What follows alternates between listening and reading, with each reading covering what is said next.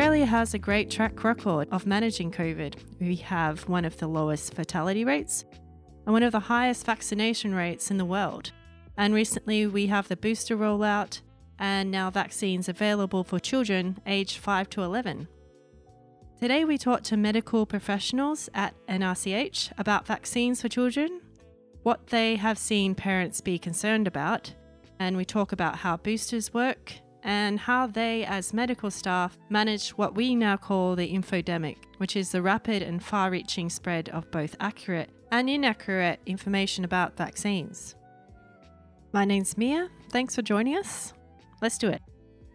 I'm Sally. I'm the practice manager for medical services at North Richmond Community Health. Nice. Hi, my name's Faiza. I'm an enrolled nurse at the Harak COVID team. Hi, my name's Charlotte. I'm a registered nurse. I'm the vaccination coordinator. Um, a lot of parents have vac- had themselves vaccinated, no problem. But when it comes to their children, they might think, hang on, this is my kid you're talking about. No, I don't want to vaccinate them. What, what is it that you think uh, is concerning them the most? as a parent myself and talking to other parents, I think the biggest concern that parents seem to have is what will will there be any long term side effects mm. of this vaccine for my child? Um, it's a new vaccine, um, although it's been through all the normal processes for testing and trialing. It's happened in a much shorter space of time than you would ordinarily see for a vaccine, mm. um, and I think parents are concerned about what the long term side effects will be of that. Mm. Very keen to get their kids vaccinated. They know the benefits of it, but not having a crystal ball and being able to see into the future, I think that's a concern for parents. Mm. There seems to be a lot of wait and see.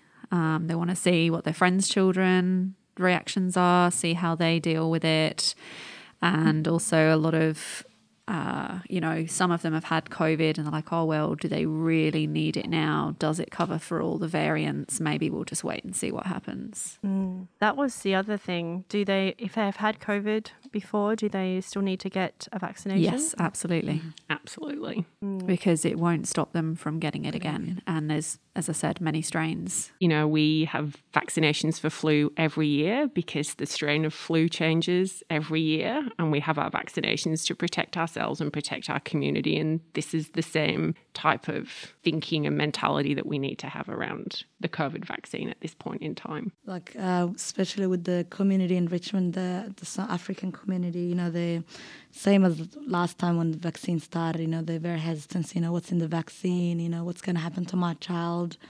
Um, yeah, they're still asking a lot of questions because, you know, like they don't want anything to happen to their child.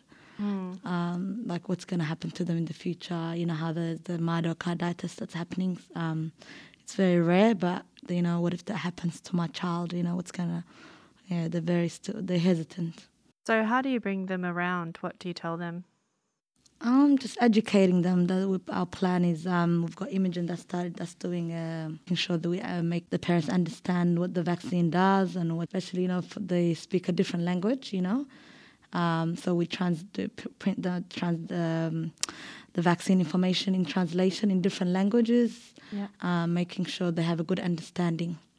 But it's also some people like statistics. So mm. we were talking to some of the nurses at the City of Yarra, um, and they were giving us statistics for children getting this myocarditis pericarditis, mm. and it's about three in a million. Oh wow! It's, it's, it's a very very small, very small very risk. Small number. Mm. Yeah, it's it's yeah, 5 to 11 is very minimal risk. Yeah. So, what are the complications that children might experience if they're infected with COVID 19? You could get um, significant fevers, chills, all these flu like symptoms that you can also get from the vaccine. Um, and then there's this loss of sense of taste, of smell, and commonly with younger people getting COVID, they may bounce back quicker, but they will have this scarring on their lungs that will last their lifetime and they can get more sick when they're older. So you don't always see the significant impact on that initial infection. Um, and I um, think it is very dependent on the child and their their health status and their health 100%. conditions. It can really vary from child to child. Um, and, you know, we have reports this time with the new variant that a lot of child, children are getting tummy upsets and things like that and vomiting, which we'd not heard of previously with the other strains. So it does vary as the strains develop as well. So there's, an, there's unknowns out there. especially the kids being at school you know they they, you know it's touching everything you know playing together they obviously if they're vaccinated they- they're li- they're less likely to spread Lots of kids now are showing up aged 5 to 11 to get the jab. I imagine it being more of an emotional experience because they're scared of the needle or, um, you know, they're younger, they've got bigger emotions in general. So how do you help navigate them through that tricky, um, that tricky time? There any kind of techniques? We're so lucky that we've had the experience um, of the City of Yarra's nurse immunisers who work with their childhood immunisation program. We've also got some very experienced nurses at North Richmond that do childhood immunisations that we've been able to learn a lot from them about um, what works to support this age group getting their vaccinations. Um, the team have done a great job with um, some distraction techniques that they've learned, um, the way we structure the clinics. So, even before the child gets to their vaccination, there's advice we've sent to parents around, you know, make sure that your child's wearing loose clothing so you don't have that additional struggle of rolling up a sleeve, which can prolong any anxiety. Um, bring something with them to ha- that they feel familiar with so that they can distract themselves or you can distract them during the immunization. I certainly know my children were vaccinated by one of our GPs here. And she was amazing in speaking to my children, not to me, but to mm. them about what they were going to experience. And that was really powerful. It helped them feel in control of the situation. I know Charlotte will be able to talk about some of the other things that the nurses have been doing as well. Yeah, so we've had um, like the City of Yarra nurses have given us a lot of advice on distraction techniques. So we've got l- numerous stickers that the kids are sticking all over themselves while they're having their vaccination and they're not noticing as much. We've got bubbles for afterwards. We've decorated the room. We've got little selfie frames, like child friendly. We've got a little superhero that you can pose and stick your head through the hole, which they've really enjoyed taking their photos in that and just um, having the parents um, support them through it. We've actually, from some of the stories I've heard from our vaccinators, some of the children are super grown up about it. Yeah. And are like, you know, their parents have obviously had amazing conversations with them before them coming to this appointment. And they're saying, okay, I know I need to get this to protect myself and my family. I agree. I think those conversations that parents have been really good at having and are really powerful around why you're having the vaccination. And it's not just to protect yourself, but it's to protect your family, your community, your grandparents. Um, yeah, as Charlotte said, some of the kids have come in with some really mature attitudes to why they are happy to get the vaccine and feel mm-hmm. very empowered by it as well. Yeah. Yeah. And I think another big pull is being able to get back to school and see their friends is another thing they've expressed. Mm. Yeah. Yeah. And not having to be going to school at home. yeah And lock, yeah, Yeah. no more lockdown yeah situation. no more homeschooling and yeah. You know being able to do the things we used to do before Hang out with grandparents. yeah Yep. Yeah. So, what side effects should parents watch out for when they get their children vaccinated? I guess the big one with any immunization is fever. Yeah. um, any cold and flu like symptoms. So the chills, headaches, muscle aches and pains, um, and just children generally being a bit more irritable than normal, not their normal self. Parents are usually really good at identifying when their child is acting differently. Um, and then I guess any redness, swelling to their arm, but that should go within a couple of days, and that's pretty normal. Is that through the the government website, or North through do you call up?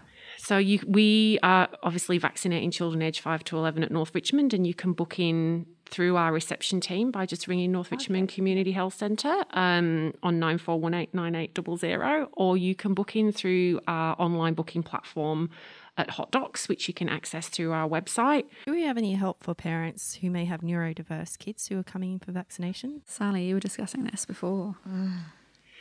Yeah, in terms of providing the length, the appropriate length of time for the and like appointments. a, more of a private area And mo- for yeah. them to be in, so it's not uh, not quite as chaotic. Yeah. too many uh, people in yeah Yeah. It's definitely a consideration and something that we've talked a lot about. And we're really happy to work with families individually to provide an environment that best meets the needs of their child. And it could be a child with um, ADHD or a child that's on the autism spectrum.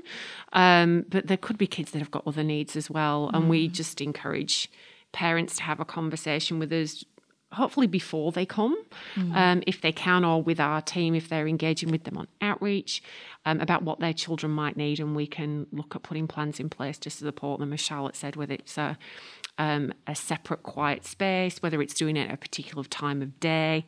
Um, you know, making sure we've got enough time for appointments and kids don't feel rushed. There's yeah, there's lots of different tools you can put in place to support children with additional needs. I think the other exciting thing that they're talking about doing is rolling the vaccine program out into the zoo and the aquarium and places like that, particularly to um, support those families that are anxious and hesitant or those kids that are and just do it in a, another setting that's really safe and engaging for them as well. Yeah. um, and target some of those hard to reach communities. So i think they're definitely thinking outside the box on Yeah. how they can best reach families It's officially the first day of vaccination for children aged 5 to 11 here at NRCH, and I'm in the foyer and chatting with some kids about their experience getting vaccinated today. Hello, what's your name? Esther. Your name's Esther? How old are you? Seven.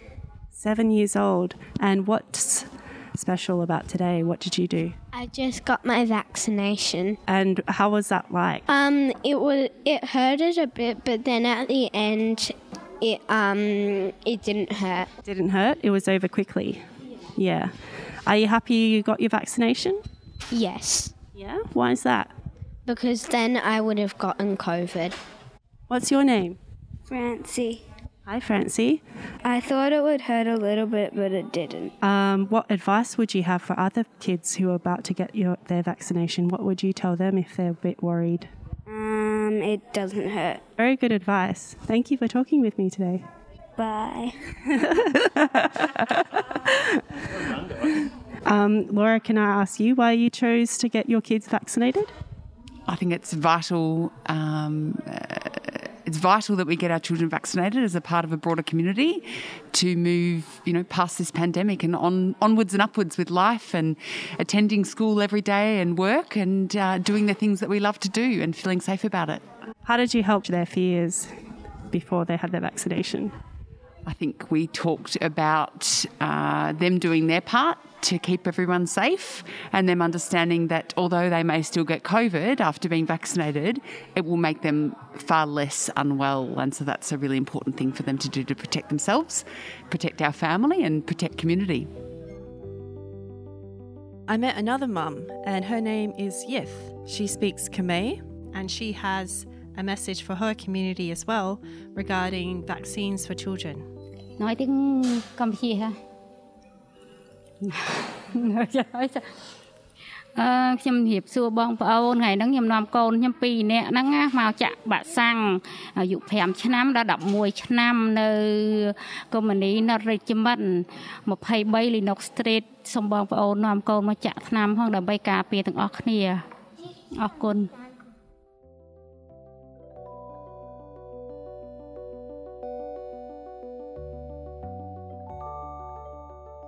So I just wanted to segue into boosters now. Do you reckon kids would need a booster shot? This age group would need a booster shot at some point?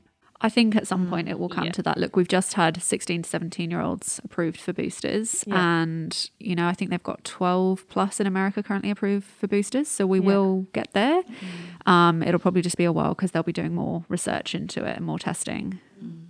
Do you think we will continue to need ongoing boosters for COVID 19? And why is that?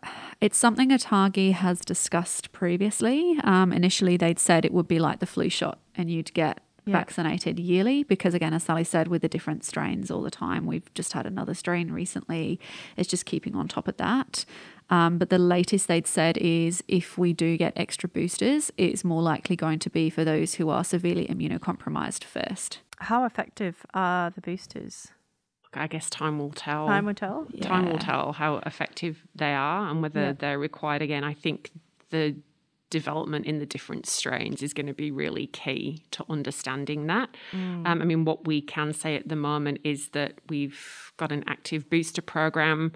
Our case numbers are high, but our hospitalizations and cases of severe illness are reducing. Yeah, lower risk of hospitalization and people are not getting as sick as um, before. For example, with myself, I had COVID um, not long ago. Just I had a fever for one day and that was pretty much it. But um, before, like uh, like last year, when pe- so some uh, the things we've seen with people that were not vaccinated is, you know, they're having difficulty breathing. We had to do uh, call an ambulance for them, you know, check on them all the time. Um, but now we've, we're seeing a lot of like people will, in the community. A lot of people are vaccinated. They're not getting as sick. So should someone get a booster even if they've already had COVID? Yes, 100%. 100%. Yeah, so three months from your last one um, is when people can book, but not less than that. We've had people coming up, coming to book two months uh, when they had two months. Um, last dose was two months. It has to be three months From the last vaccination? from your From second the dose. second vaccination, yes. Um, but if they've had COVID after that time, So, provided they no longer have COVID, Yeah. they don't have a fever, and they have no acute symptoms, Yeah. they can book in. okay. Yeah. Um, As long as they're not symptomatic, like yeah.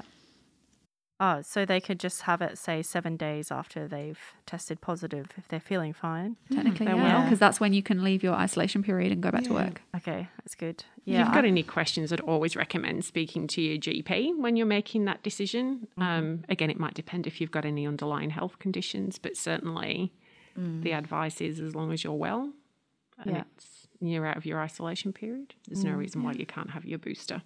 For those people who can't get on site for vaccination, is there any community measures to assist them in getting vaccinated? So, there's a lot of GPs currently doing home visits for the elderly population who are housebound. So, that's been ongoing for a while now. There's a vaccine to the door program hmm. for hmm. those that can't, yeah, can't come. can't come. And certainly our GPs have been um, supported by our amazing nursing team to take vaccines out on their home visits as well. We're really happy to support the community in that way in whatever way we can. So they just call up in that case to get that service for them? It's in it's in consultation with their with their GP. GP. Oh, okay, Yeah. yeah, great. Yeah. Yeah, we're always here for the community. You know, um, for example, if they come into the appointments, they need some translation with any languages. Um, we've always got translate the number that we, or we've got a lot of, um, especially Harat teams. There's a lot of people, Chinese, Vietnamese. I speak Somali, a little bit of Arabic. Um, yeah, so we always we're always here for them. Yeah, and we always have interpreters on site Yeah. for the vaccination clinics as well to help. Yeah. yeah. It's a very much a partnership partnership approach at North Richmond in how we deliver the vaccines between our clinical team and our community engagement team. Um, it's so important that we've got that community connection and that we understand what the community needs and we work really closely together to take that feedback and make sure that we're developing our services to best reflect what our community is telling us in terms of what they need.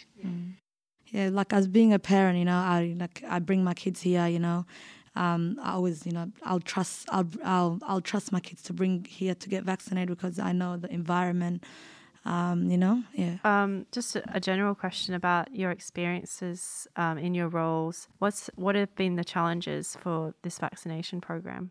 I think probably the biggest challenges were when the first mandate came in, and it wasn't immediately, it was sort of getting near that point of that mandate ending, like the end date. And then people kind of panicked and went, oh, we should probably book in. And it was hectic, hectic those last few. Those last few weeks, and I anticipate the same will happen with the booster mandate because we've not really had uh, that bigger boost of bookings I was expecting. Um, it seems to have calmed down a fair bit. So uh, yeah, I reckon we've got what the first end date is the end of Feb, and then it'll be March. So I anticipate it'll get really busy just Yeah. before.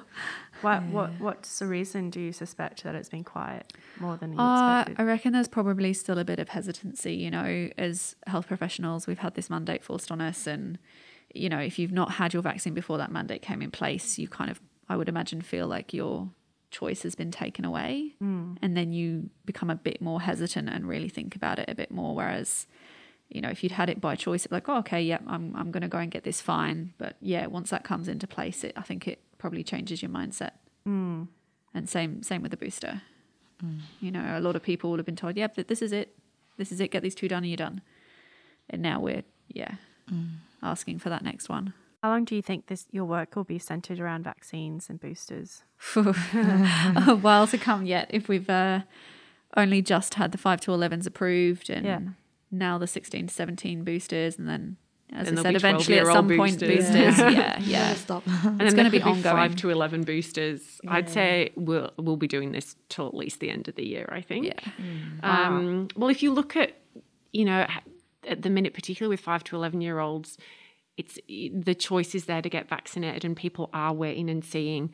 So that program will continue for as long as parents continue to roll onto it. And then there'll be children that turn five during this process as well. So it, it never really ends. And then you've got an eight week potentially gap between that and your second dose. So you've, and I think you've, we've got to be realistic that this is a journey that people are going on and we've got to allow that time for them to engage with it and engage properly and have the conversations that Faiza's been talking about and you know work with their community groups and their community leaders to understand what it means. So i think it i think it's going to go for a while. Not with necessarily with the same level of intensity. Um, i think one of the biggest challenges with the vaccine program for community as well as those delivering the vaccine has been the very rapidly changing information alongside the rapidly changing information around COVID itself. Um, it's a lot to take in.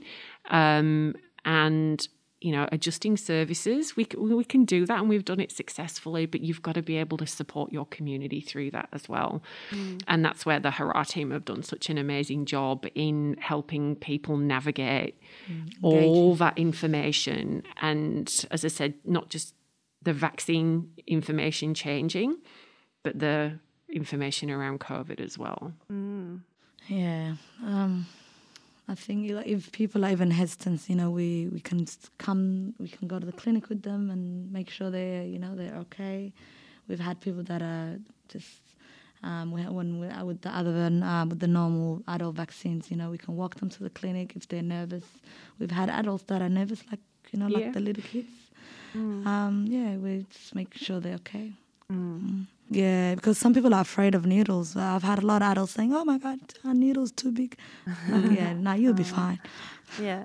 Yeah. We've had some great feedback though about ArdTech because, as well as in doing the engagement work, Faiza actually vaccinates as well hmm. and has a bit of a knack for a pain-free vaccination, as does Charlotte and some of our other nurses, where you barely even know it's happening. Yeah. Yeah. There is so much misinformation on social media that how can we expect the community to know what is accurate and what is false?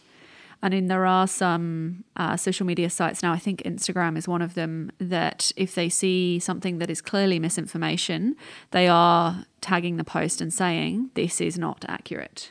You know, this is not a Department of Health. This is not Australian government. Um, yeah, sadly, not all of them are doing that, but yeah, there's just so much information out there. And even with all the updates from ATAGI and the government, things change so rapidly that, again, how can we expect the community to keep up? You know, mm. six months ago, this was the correct thing. Now it's changing. How can we tell them that actually that's wrong, the information that they have? Because at one point it was right. It's, it's really hard. Mm. Yeah, yeah. It can be interpreted as it being a control method, like changing information constantly or mm. lying. And an example of that is that at one point, ATAGI had said if you have had COVID, you cannot get vaccinated for six months. Mm. Mm. Mm. Oh. This is not a medical thing. This was because of supply. And unfortunately, oh. some people still think that that is the yeah, case. Even today, Which is really yeah. sad. People are delaying getting it for a significant period of time when they do not need to. But again, i- you know, this was a, a government body that told them this. So why would they think otherwise if we then tell them that it is not correct? It's mm. it's really hard for people to know what is right and what is not. Mm. Yeah. I think the 24 hour news cycle as well doesn't help, as well as social media. Mm. It's just that, you know, there's news is never ending and information is never ending as well. So there's there's always something there's always something new. We're always talking about it. There's always, you know, a, a different perspective. And to try and assimilate all that information while you're making your decision when it's a bit relentless is yeah. really hard. It's really difficult, particularly if you're already feeling hesitant or mm. anxious. Yeah, makes it worse. Mm. Makes it worse. Whereas, you know, in the 1800s, no, you wouldn't. You wouldn't have had access to that information so readily and so mm. frequently. Mm. Um, I think generationally as well, this is the first significant vac- like vaccine that's been available to everybody mm. that we've we've had to get to understand. There's been others that are aimed at particular target groups, but this is yeah. you know, I in think, my mm. yeah, in my 45 years this is the first one I can remember that you know, actually covers all of us and it's about keeping our community safe. Mm.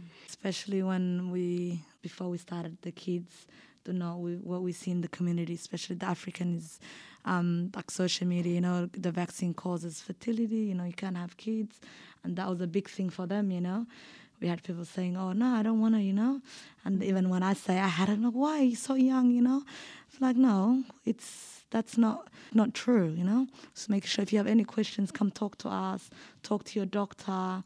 Any concerns you have, make sure you know um, just talk to a specialist that, that that can give you a good advice. Those don't trust social media.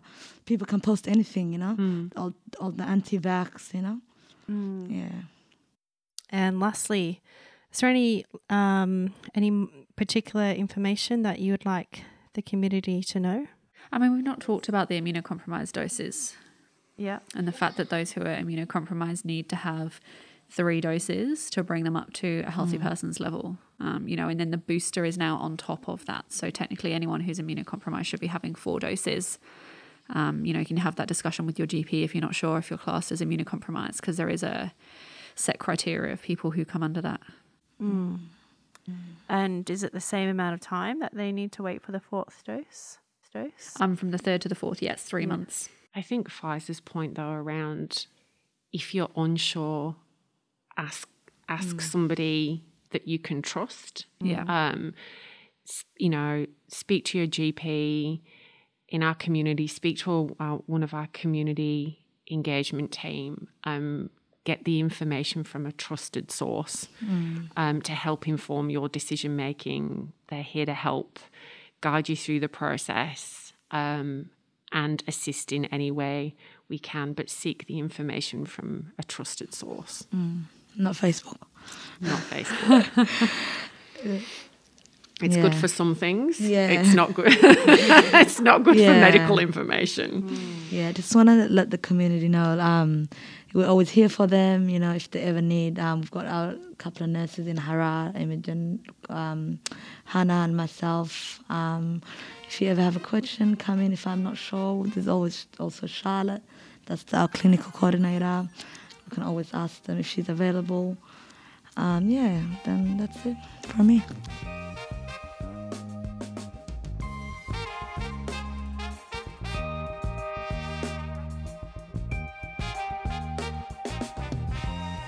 Thanks to Charlotte, Faiza, and Sally, and our Vox Pop guests Esther, Francie, Laura, and Yith.